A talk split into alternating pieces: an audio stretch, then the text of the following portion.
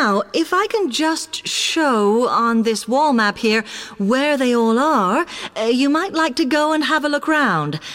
If you come into the main university entrance, at the first junction, you'll find that Brown Hall is on the corner opposite the theatre. So you're nice and near the station here, though I think it can get a bit noisy with traffic. The same applies to Blake Residence, which is directly facing the junction to the university entrance.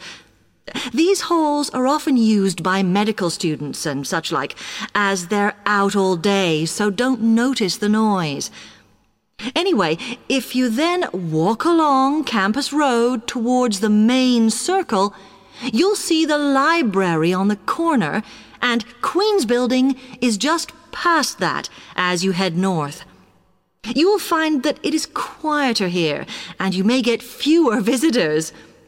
By the way, the circle is quite a feature of the campus, as it's set into the hills and has a brand new sports center in the middle. It's worth going to look around it. Now, the Parkway Flats are on the opposite corner to the library, facing the circle, as you head towards the main buildings. The main buildings are only about a five minute walk from here, and places in these halls go quickly, so my advice is to reserve your place as soon as possible.